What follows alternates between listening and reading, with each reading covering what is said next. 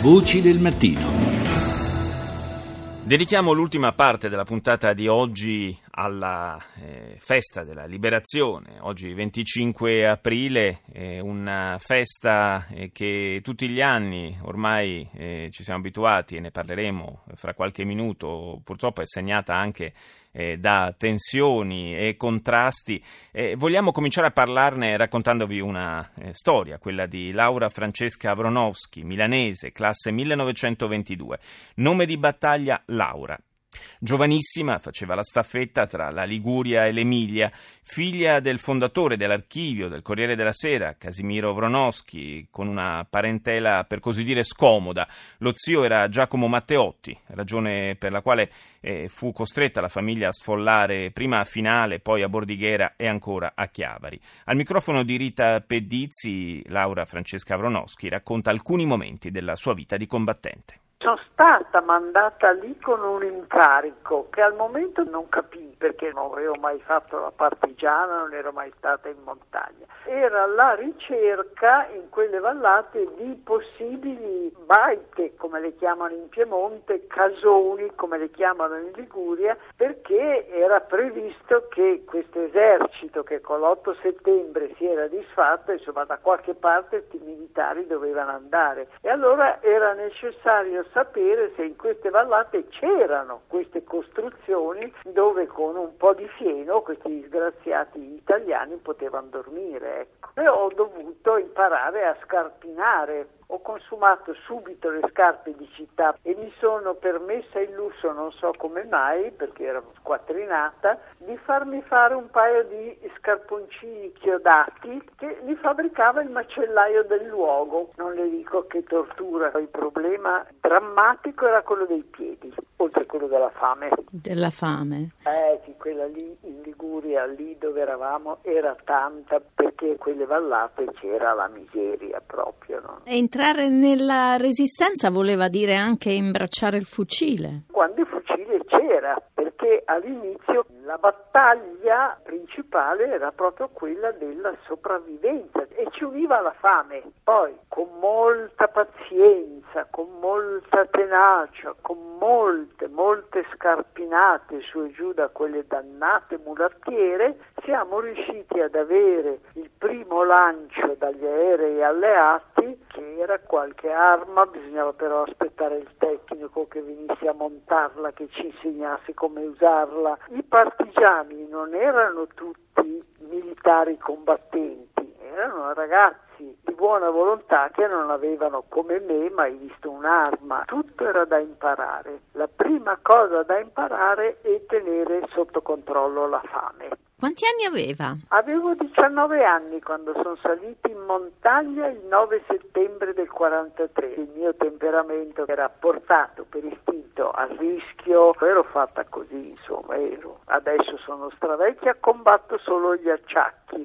battaglie quasi tutte perse, quelle degli acciacchi, le altre ce lo dice la storia, non so se abbiamo vinto qualcosa, ma sì, un pizzico di democrazia, un pizzico. Solo un pizzico? Un pizzico, sì, l'abbiamo conquistato. La democrazia, quella vera, non esiste probabilmente in nessun paese, è una fatica quotidiana pesantissima, una ricerca difficile, però insomma un Parlamento c'è, un Senato c'è, qualche giornale che dice liberamente la sua opinione. Abbiamo conquistato qualcosa rispetto al niente che c'era allora, abbiamo conquistato qualcosa. Questa parentela scomoda. Essere nipote di Matteotti era un motivo di orgoglio che però comportava una disciplina e un comportamento un po' limitato. No, tu questo non lo puoi fare, questo non lo puoi dire, però essendo io di temperamento solitario non ho sofferto più che tanto, da sola stavo bene, se poi avevo un libro fra le mani, io ero una ragazza assolutamente serena, tranquilla. Poi mi stavo anche innamorando, quindi avevo i miei problemi. Lo dico perché questo amore è stato anche un amore che la guerra ha reso tragico perché il soggetto di questo amore, che era uno splendido ventenne, è stato falciato da una raffica di mitra repubblichina in una piazza di Milano. Un amore tragico, un amore che è durato e dura tutta la vita dura ancora adesso. Quindi una vita piena la mia, ma piena anche di dolore. Poi certo per temperamento uno è portato alla lotta, al combattimento, sì, poi per la verità pochi italiani erano combattivi. Forse adesso che hanno un po' assaporato la democrazia, forse, ma ci mette il forse, sarebbero un po' più combattivi. Allora era pur sempre un paese che dalla miseria era passato direttamente al regime fascista, quindi la democrazia non l'aveva mai conosciuta. Mia madre ed io, ovviamente più anziana di me, non avevamo mai votato, non sapevamo come si facesse, siamo andati a votare col bigliettino in tasca, mm. abbiamo imparato insomma, ecco, insieme, due generazioni diverse hanno imparato insieme cos'era andare a votare che è la garanzia e il simbolo di una democrazia. Buongiorno al professor Carlo Spartaco Capogreco, docente di storia contemporanea all'Università della Calabria. Professore, buongiorno. Buongiorno anche a voi. Dunque, questa festa del 25 aprile tutti gli anni ci ripropone eh, delle tensioni, delle polemiche, non si, esce, non si riesce proprio eh, a uscirne. È destinata a rimanere una festa eh, in qualche modo divisiva questa? credo, lo, sicuramente lo è stata, lo è stata perché non dimentichiamo che il riconoscimento verso la resistenza è stato sempre scarso, la resistenza è stata anche un tabù se vogliamo, perché c'era tutta una lettura dell'antifascismo come ostacolo se non come antifascismo e resistenza insieme visti come ferro vecchio da abbandonare in vista sempre della eh, della celebre eh, non si capiva bene come eh, eh riconciliazione e, e, e riunificazione del, del, paese, che era poi la visione che avevano già avuto intellettuali e storici eh, fascisti come Malaparte, come Gioacchino Volpe. Quindi eh, superiamo anche la resistenza per, superare, per superare il fascismo, era questa la visione, no? e, e però non era così, sappiamo che invece, come diceva Primo Levi, la resistenza era la scelta giusta, addirittura la scelta provvidenziale che si poteva fare e che, che è stata fatta da molti per fortuna in quel momento. Eh, come sentivamo adesso nel, nell'intervista alla signora Aronowski, eh, il frutto di, di, quanto accadde allora è questa eh, democrazia che lei dice eh, per, per, essere tenuta in vita eh, contempla una, una, fatica quotidiana, lei usava proprio queste parole, quindi eh, questa fatica quotidiana implica anche che non si cancelli la memoria del passato.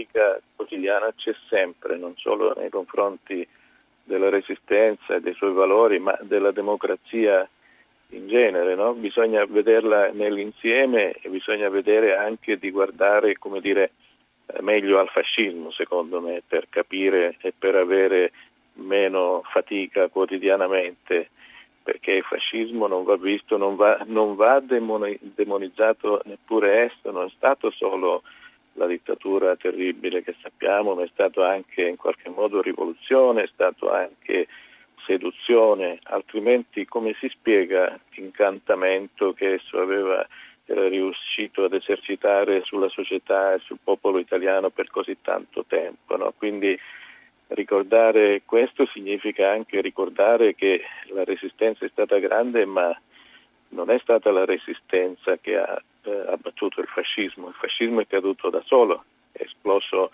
al suo interno ed è ovviamente anche in seguito della guerra e del vicinarsi delle truppe alleate. Tutto questo ci aiuterà. Secondo me bisogna guardare meglio al fascismo, al nostro passato e ai crimini che spesso avevamo rimosso completamente. Eh, le semplificazioni storiche, eh, come d'altra parte anche la, eh, l'ignoranza del passato, eh, rischiano di creare sempre gravi problemi nel presente e nel futuro. Questo è un po', un po sempre vero, diciamo.